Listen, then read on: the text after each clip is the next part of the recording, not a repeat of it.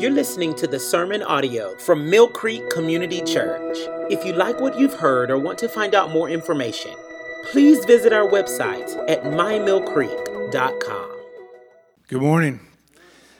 My name is Raleigh Tudlock. I'm a deacon here at Mill Creek, and I will be reading the word today. And kids, welcome to the service with us.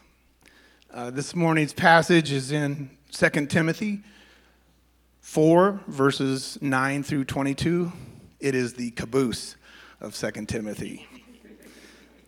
it could be uh, found on page 936 in the chairback Bibles uh, in the seats there. And so uh, if you don't have a Bible, please uh, feel free to take one of those home with you. 2 Timothy 4, verses 9 through 22.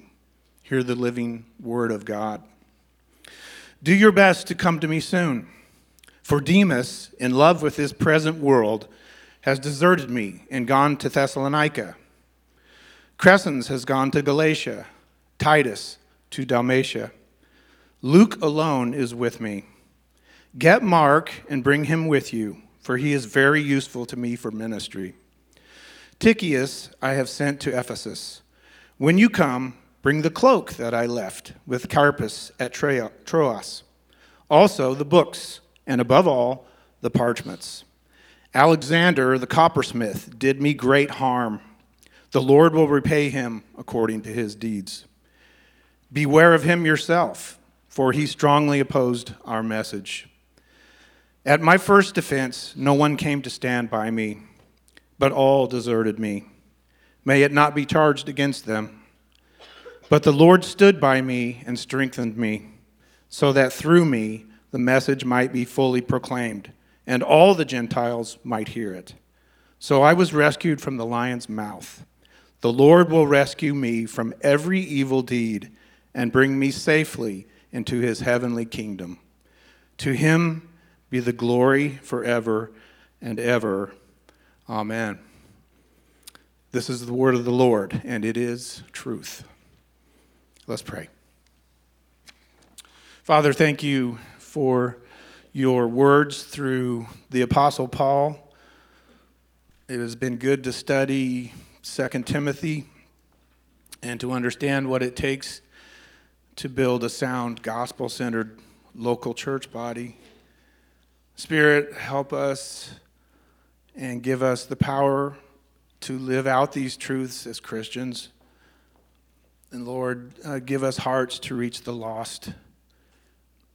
Enable Pastor Jeremy to deliver your word clearly today. And we pray these things together in the name of Jesus. Amen. Amen.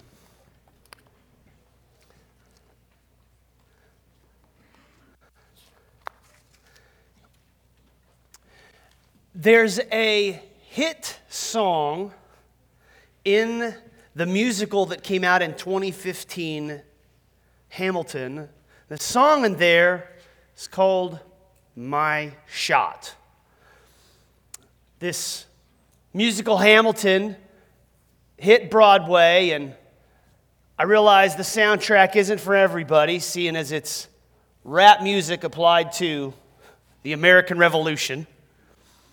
But in this song, My Shot, Hamilton, who's a forefather of our country, is imagined to be this rapper walking us through the journey of our freedom. And he establishes his identity and, and he clarifies his destiny as he raps Just like my country, I'm young, scrappy, and hungry, and I'm not throwing away my shot. Now, there's a lot of reasons that I think Hamilton was a pop culture hit. And then one reason is our culture loves rags to riches stories. Our culture loves them. Our country loves them. From Cinderella, following this theme, Charlie and the Chocolate Factory. Even the recent Wonka movie has a rags to riches theme. If those are all unfamiliar to you, imagine like the book of Esther from our Bible rags to riches, so to speak. But you want to know what story doesn't get a lot of playtime in Hollywood? It would be the riches to rags story.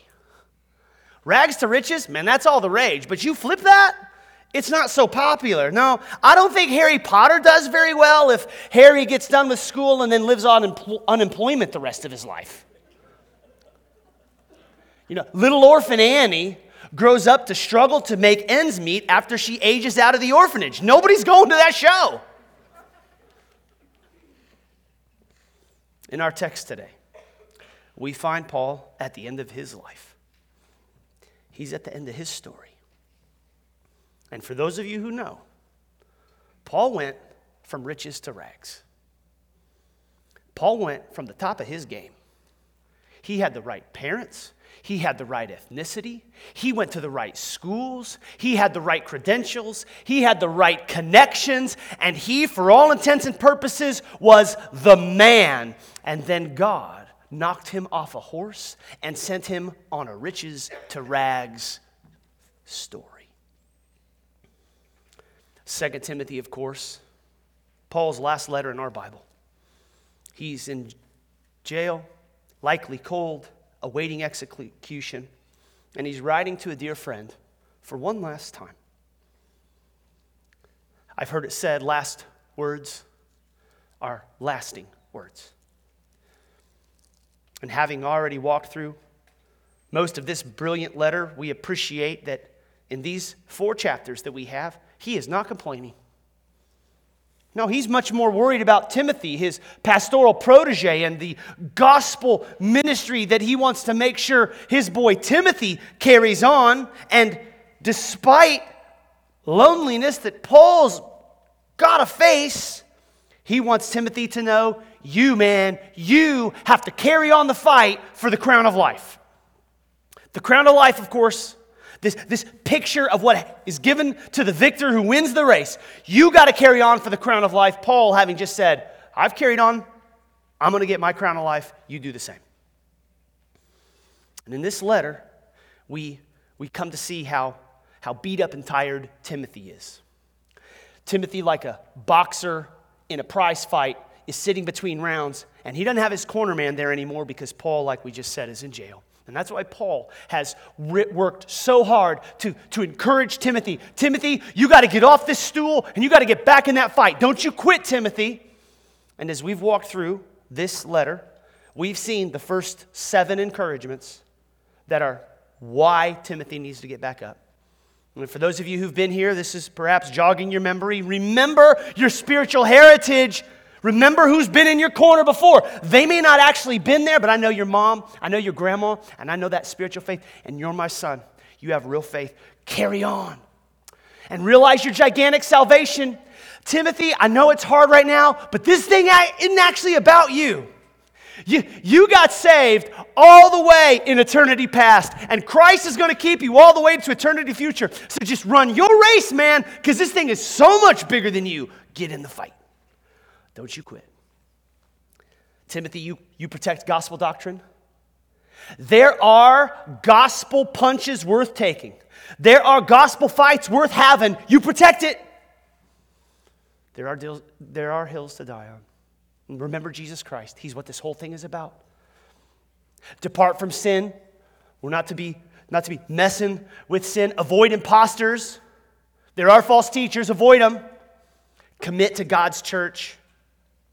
So, here, at the end of the letter, whether we're young, scrappy, and hungry this morning, or whether we walk in here old, weary, and worn down, what will we find? Here's the surprise Paul's not just going to ride off into the sunset. Paul's not just pushing cruise control and going, got a few weeks, got a few months. I'm going to kick back, relax. No, in contrast to what our culture tells us about retirement, in contrast to this message that sometimes we face, where once you retire, you get to check out, live for yourself, collect seashells. Paul is calling Timothy to commit all of life to Christ, especially the end. For while he's low on resources, Paul, even here at the end, he has high hopes. See, Paul, in my view here, he's like a sheriff in an old Western movie. And he's been shot to smithereens. He's only got a few moments left, but with the bullets left in his chamber, he's going down shooting. Kids, if you're in here, I don't, I don't know if it's very politically correct to, to have guns like this and to shoot bad guys. But if, but if you want to join me in shooting bad guys, that's what Paul does. He has a few bullets left. He's going down, and he's given us an example of how we ought to not waste our shot. For us today, church, we shouldn't waste our shot. And man, I wish some brilliant artists would put 2 Timothy to a rap album. As if they did, this final section, this final song, it would be fire. I'm excited to preach through this. Here's his final sermon in a sentence if you're taking notes. Carry on the fight to the very end. Carry on the fight to the very end. I've, I've heard some people say that these last verses, they're like flyover country when you're reading your Bible. Like, oh, the good stuff. Now it's just kind of tying the stuff up. This is all flyover country. It's like whatever, whatever. This, uh, this may be my favorite. I want to show you why. We've got eight ways to go down fighting. Eight ways to go down fighting. So if you have little notes, you're going to write down eight things. And, and if you're thinking, oh, good grief, Pastor, you guys moved this to family worship. I've got my kids with me. Eight? Are you kidding me? I'm going to go fast. I'm not going to wrap them, but I am going to move quick, so you're going to have to write quick. If you have your Bibles, and I hope you do, would you go here? 2 Timothy 4 9 to 22. I know we didn't read verses 19 to 22, but we are going to capture that here. How do we go down fighting? How, how are we going to make it to the end? Here's number one be humble enough to ask for help. Be humble enough to ask for help. Look with me at the, verse 9. It's short, sweet, to the point. Paul wants Timothy to visit soon. Back in chapter 1, verse 4, at the very beginning, we already saw that Paul longed to see Timothy. Or look there at verse 21 of chapter 4. Paul is nearly repeating himself. Do your best to come before winter, Timothy. Paul, at the end of his life, in jail, wanted to see his guy one more time. More than that, look at chapter 4, verse 13. When you come sounds more like an expectation. And some say that Paul here, he is hungry for gospel fellowship. He needs a friend. Tell me, church, does that surprise you? That our, the big dog, Paul himself, he needs a friend. See, see, some people have a tendency to think that really mature Christians, they just go up a mountain with the Bible and they're by themselves, and this is what real Christianity is. Doesn't seem like that from Paul, does it? Far less Superman, much more normal man. And I trust if we had asked Paul, he'd say, I'm nothing, man.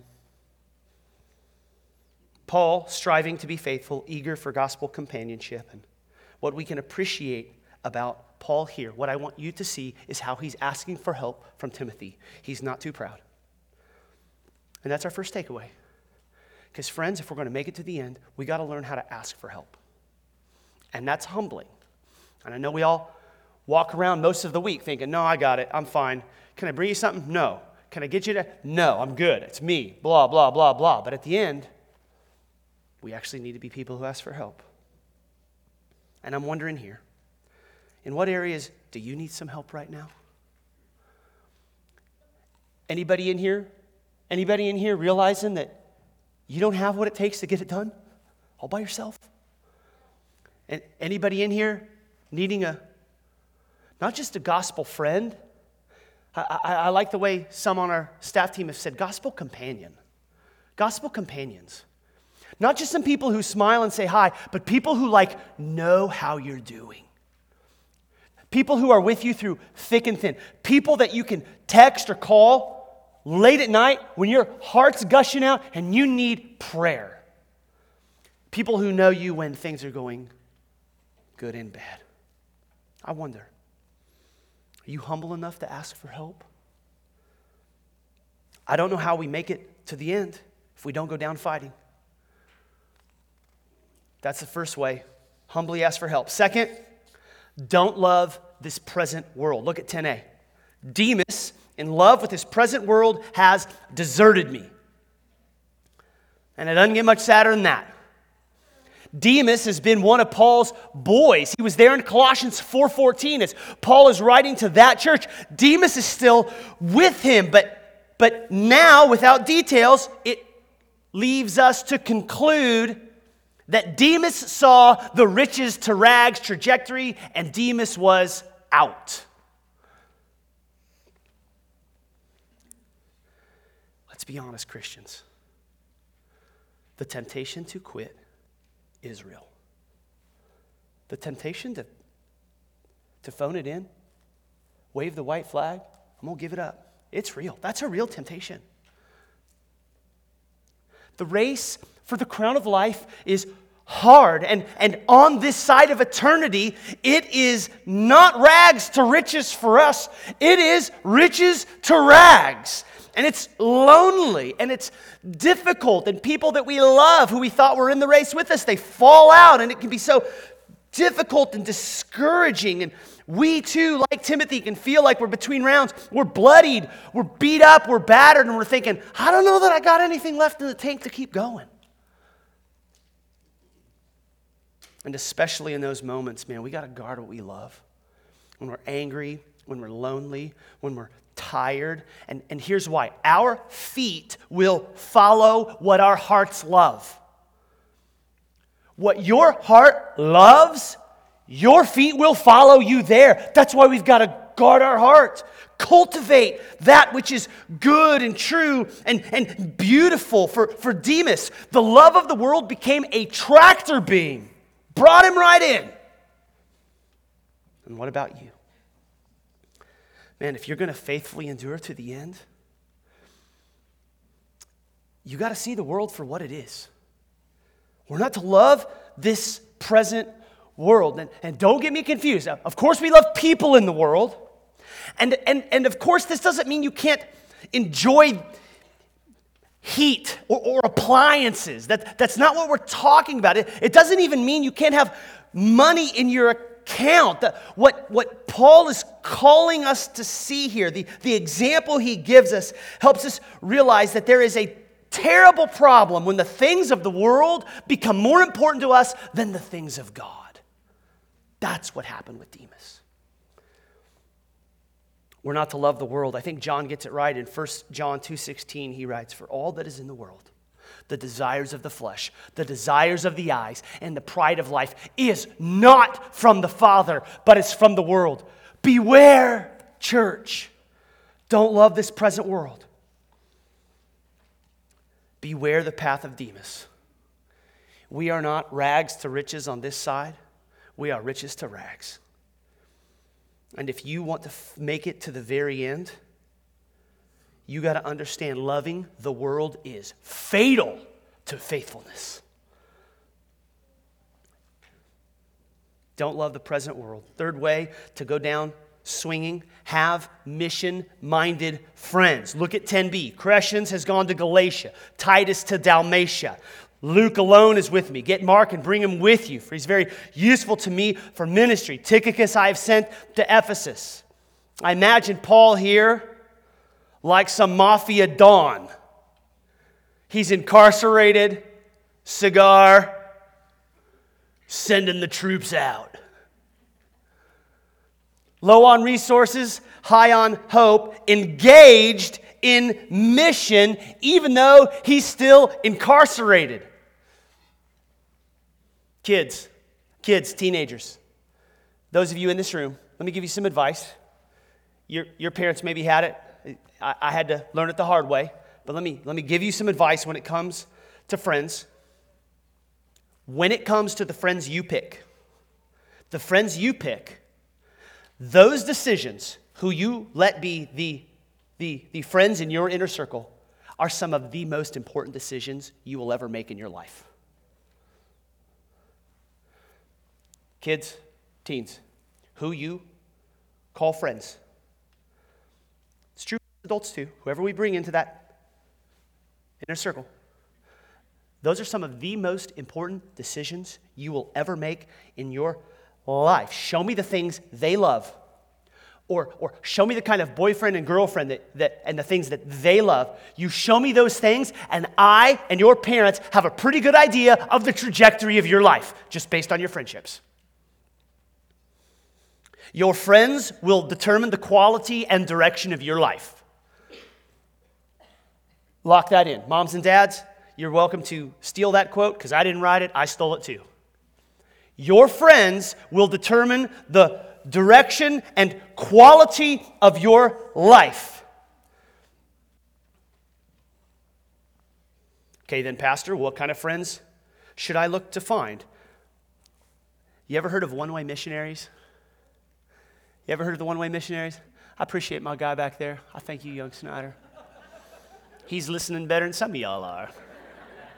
And he's talking to me. I love that. One way missionaries. I hadn't heard of them either until I was prepping for this sermon. 1700s, 1800s, there's a group of friends, as I understand.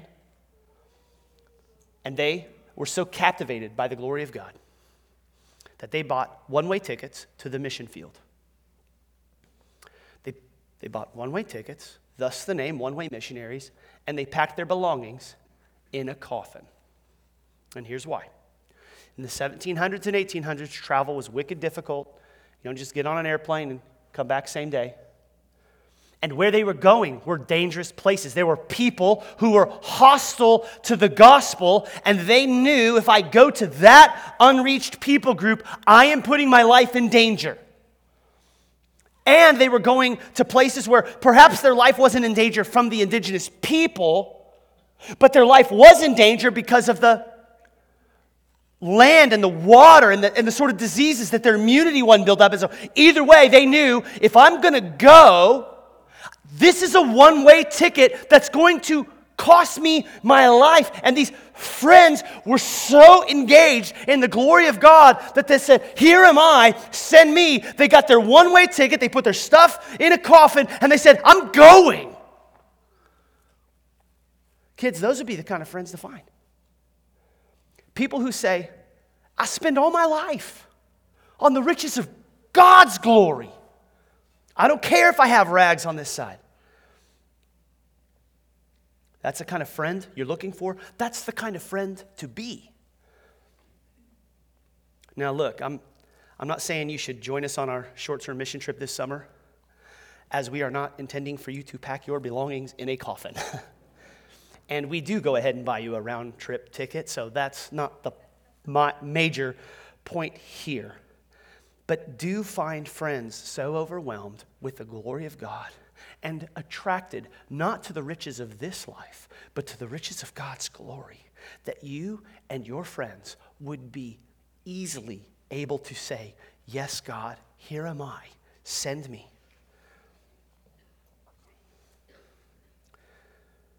Teenagers, if you don't have these kind of friends, join us on Wednesday night at student ministry. Young adults, college students, if, if you're looking for these kinds of friends, we do our best to try to plug you in to those that are in our church right now. For all of us here, for all of us here, whether you're longtime Mill Creeker, you're just kind of checking us out, and we'd love for you to have these kinds of friends. They're crucial to faithfully enduring to the end. Final consideration on this third point mission minded friends. While friendships can be wonderful, good grief, they can be painful too, yes? Anybody in here lost some friends? Friends that call themselves Christians, perhaps are? I don't know your details of friends that you might have fallen out of, fallen out with, but, but we know from Acts chapter 13 and Acts chapter 15, Paul had a far, falling out with Mark. He had a falling out with Mark. And, and in our text, look at it. Here at the end, get Mark and bring him with me. He's very useful to me for ministry. See, Paul was like a pastor, and Mark was the intern, and he fired his intern. And it got so bad that Barnabas, the Paul and the Barnabas, they split up. Barnabas said, Man, I can't, I can't go on with you, Paul, since you, since you flushed Mark. Paul said, All right, see ya. And they had to go their separate ways. I mean, talk about a falling out. And here, all these years later, they've reconciled. If you've been hurt, don't freeze the person who hurt you. you might need to give him another chance. You might need to forgive him. If you've done the hurting, it doesn't have to be the end of the story. An encouraging word it's never too late to reconcile. The person who hurt you has changed. You've changed too. Romans 12, 18. So far as it depends on you, live peaceably with all. Be mission minded and forgive those who've hurt you. That's a third way to not waste your shot. Fourth way for us to go down swinging keep learning. We're now in verse 13. Do you see Paul wants his cloak, his books above all the parchments? We're not quite sure what the books and parchments are. I appreciated somebody who suggested that the book would be Paul's copy of the Old Testament. You know, he's getting arrested, he's probably not able to put his book bag and say, Hey, I need my old Septuagint in my backpack. Do you mind if I check that into my jail cell? But that's probably what he wants, possibly what he wants. The, the parchments, perhaps paper for him to write more letters. Others have suggested because Luke is with him, and you know that Luke wrote the Gospel of Luke and the book of Acts, which follows Paul's life. Some suggest that maybe the books and the parchments are all that written material that ends up being these two books in the New Testament. And he's like, hey, my time is coming to an end. We got to finish the story so that this thing can be inscripturated for the rest of time. We don't know, though. We don't know what the books and parchments are. Whether it's one of those two options or something altogether differently, what we do see is Paul is not done working. He's just grinding. Man, I got time. I need something to study. I need some stuff to write on. Wishing to do his work. The cloak indicating it's probably a little cold. I can appreciate that. Keep the heater a little low these days with cold temperatures. Here, then, a fourth way to follow Paul keep learning. Keep learning. You want to lead? Leaders are learners, man. We don't ever stop learning.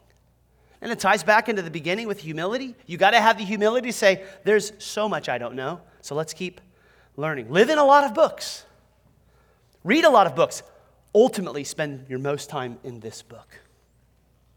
Don't ever stop learning. Five, we keep moving. Leave revenge to God. Look at verse 14 and 15. Avoid Alexander the coppersmith. He did me great harm. Some think Alexander the coppersmith was from 1 Timothy 1:20, the guy who shipwrecked his faith. Maybe it is, maybe it isn't. Regardless, Alexander the coppersmith did Paul dirty. And he's saying, "Beware. If you're coming to me, go around him." And I appreciate this because Paul really is not a mob boss calling hits out, "Hey, while you go by Alexander the coppersmith, put one in the dome for me." He doesn't do it. He leaves revenge to God. He leaves revenge to God. Do you see that in the text? The Lord will repay him according to his deeds. This isn't Paul's call, it's not Timothy's call.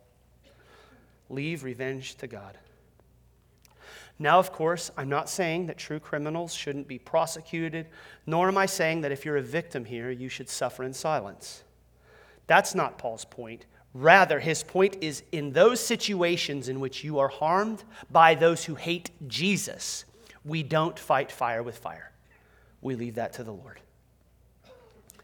And it leads us to a gospel connection here. For just as you and I have done great harm to God's glory by sinning, so of course others have done harm to us.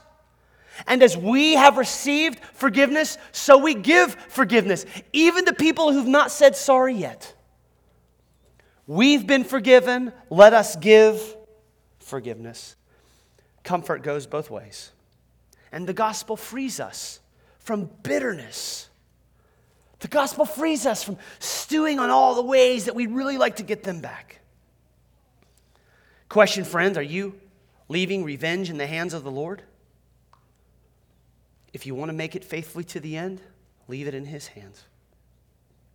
Six, stand for Jesus even if you stand alone. Verses 15 to 17. Here in the heart of the passage, Paul explaining that when he went to trial, which in Rome there would have been two parts to it, and the first time when they give all those accusations, he's saying, I was all by myself, nobody in my corner. I stood up alone. And, and, and it leads us to imagine that as he's standing there, what is to stop him since nobody's there and nobody probably cares? Just, just reject the gospel, Paul. When they make these accusations, just say, Yeah, I don't believe Jesus anymore, and be free. Go have a good life. Change your mind a few minutes after you're free from jail. What's the problem? Though he might have felt alone, though, Paul wasn't really alone, was he? Verse 17 For any who are Christians here, even when you feel alone, you're not. The Lord stood by Paul and strengthened him. Paul, by way of example, showing Timothy, even when they put me on trial, I'm using that opportunity to throw haymakers of the gospel. Paul's going down shooting. Dear friend, I don't know all the ways you might feel alone right now.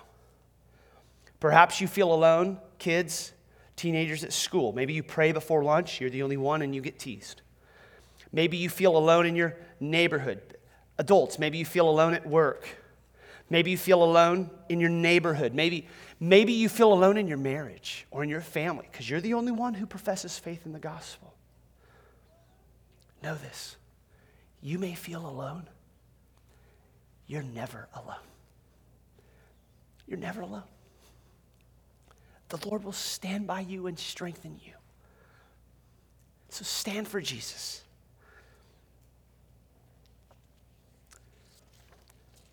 Seven, trust the Lord's rescue. Paul knows it's not over till it's over.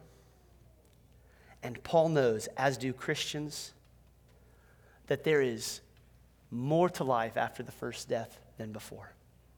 See, look, in, in, case you walked in here this morning, you don't profess faith in Christ, you're just checking this thing out. Maybe you thought that this life is all there actually is. The, the gospel tells us that coming after life, we will stand at judgment. And that's why Paul is resting in the rescue of Jesus Christ. Because Paul knows that at judgment, he cannot say, Well, look at everything I've done. I wrote a bunch of your New Testament on behalf of you. Doesn't that get me a pass into heaven? No. The only way that Paul can be forgiven of his heinous sins against God, the only way Paul gets entrance to heaven is if Jesus Christ rescues him. And Paul is saying, look, it's not because of what I've done that gets me into heaven. The Lord will rescue me from every evil deed I've ever done. And that is a gift for us today. And an invitation for any of you in here who have thought to yourself, salvation is actually just try and cry. We, we've said this before. And it's not original to me, but, but that does seem to be what our culture is telling you. Just try or cry. That's what salvation is. Try. Just try real hard. Follow all the rules. Be, be, make some rules up for yourself and just do them really, really good. And if you just try and you're sincere, why then, why then surely God will let you into heaven. That's a lie. I know it isn't popular, but you can try all day, you'll never make it. Hell awaits those who tried really hard and thought, if Paul doesn't get in for trying, you don't either. I don't either. It's not try, and it's not cry. Our culture tells you just, just cry. I mean, just be so sincere. I'm just, I'm so awful. I'm so awful. I'm so awful. That doesn't cut it. You can try or cry. That's not what brings salvation. What brings salvation is receiving and believing. A gift to any who walked in here. You will Uh, understand. Here, here's the gift from the Lord. You will stand at judgment. So you'll no longer be able to say, I didn't know. Yes, you did. You're listening to it right now. You will stand at judgment, and it is not try or cry, it is believe and receive. I don't know if you're a kid in here, and somehow God sovereignly knows you needed to hear that. I don't know if you're an adult in here, and God sovereignly knew you needed to hear that. But even right now, is the Holy Spirit operating on you? Spirit's real. The message of the gospel is true. Are you ready to ask the Lord to rescue you? Because He will. It's still riches to rags for us, but He will rescue you because after judgment, it is riches. That's what we have to look forward to. We sacrifice present pleasure for future gain. A million years from now, it might have felt riches to rags, but in glory, it's rags to riches forever and ever and ever. Call on Christ right now. If you're not a Christian when you walked in, become one by surrendering. Wave the right flag. Trust his rescue. Last one, number eight. Remember others are in the fight with you. L- let me read this. Greet Priscilla and Aquila and the household of Onesiphorus. Erastus remained at Corinth, and I left Trophimus, who was ill at Miletus. Do your best to come before winter. Eubulus sends greetings to you. Pudens and Linus and Claudia and all the brothers. The Lord be with your spirit. Grace be with you all. The very end, that last you is plural, which shows us that Paul intended this letter to not just be read by Timothy privately, but to be read in the worship service all the names there in 19 to 22. They remind us that though Paul stood alone in his trial earlier, there are still others in the fight. A good reminder for any of us who might be like Elijah in the Old Testament, who's like, I'm the only faithful prophet left, God. And God's like, Psh, I got 3,000 guys who haven't bowed down to Baal. You're, you're not one of a kind, bro. Though he was alone at trial, there are still other faithful friends with Paul.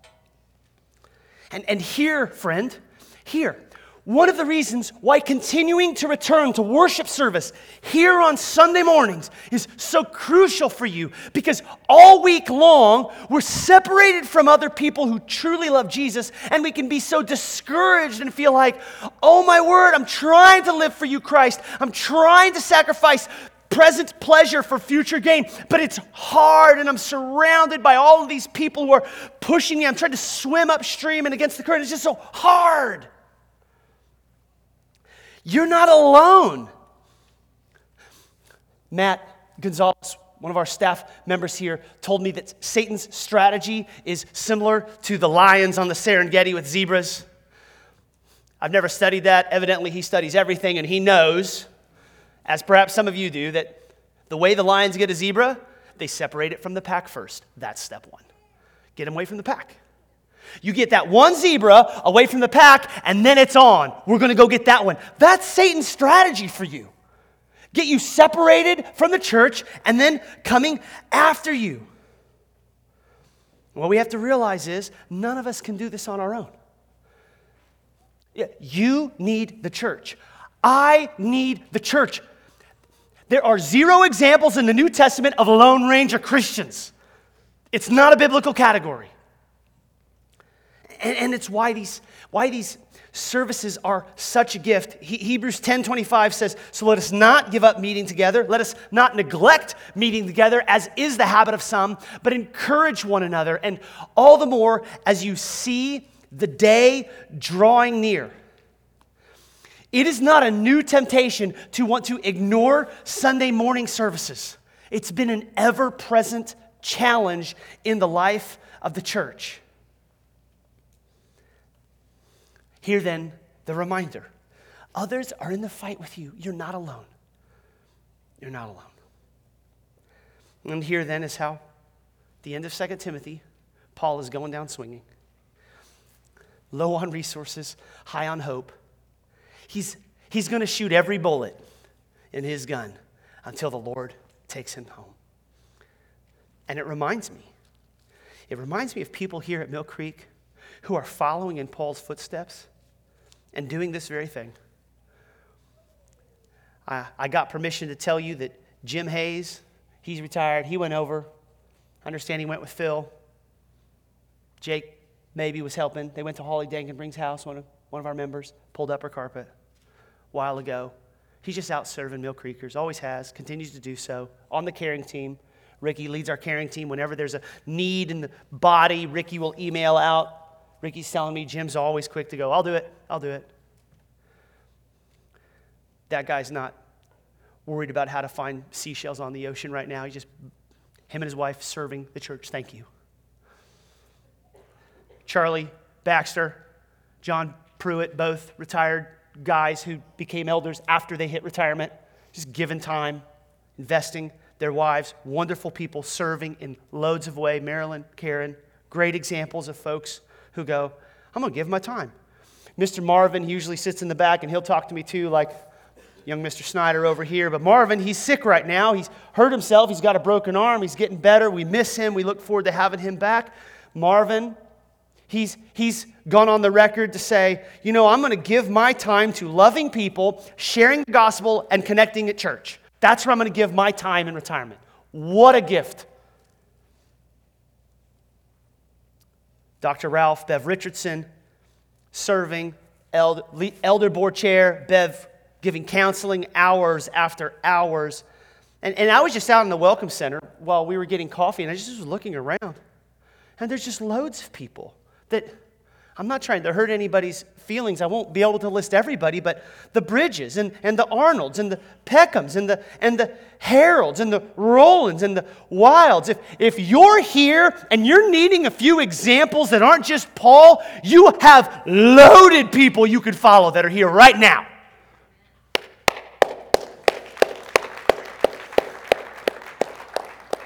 One of the coolest things about this church is we've got little kids and little babies, and we've got folks who are faithful in retirement. Multi generational church is not some Mill Creek idea, that's God's idea. And what a gift that we have so many awesome examples in our church.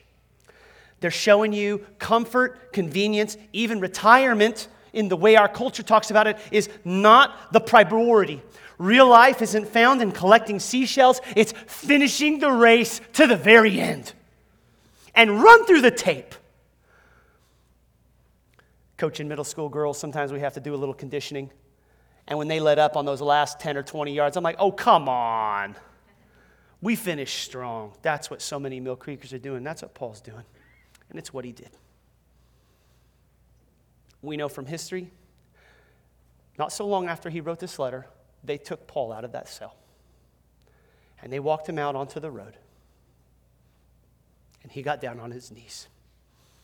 And they cut his head off. The end of what seemed to be riches to rags. Some perhaps thinking, what a waste. The guy had such a bright future. But Paul knew on his knees he had a, he had a bright future.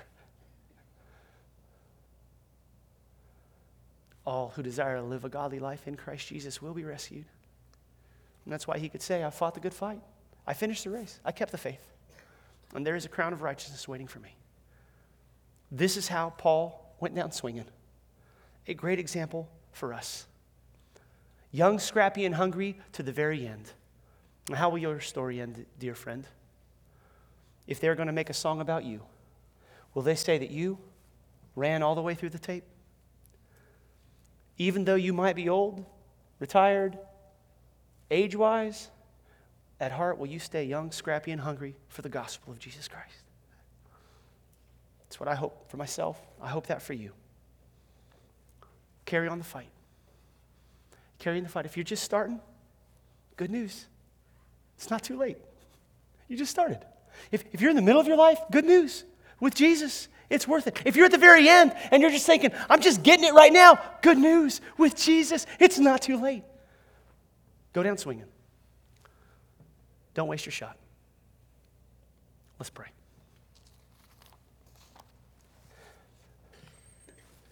God, we're so grateful that you uh, would allow us to have this letter from Paul. And I pray you would give us all the grace we need to carry on the fight to the very end. God, in whatever ways that your people here need care and encouragement, provide it, I pray. And now go with us. In Jesus' name, amen. If you like what you've heard or want to find out more information, please visit our website at mymillcreek.com.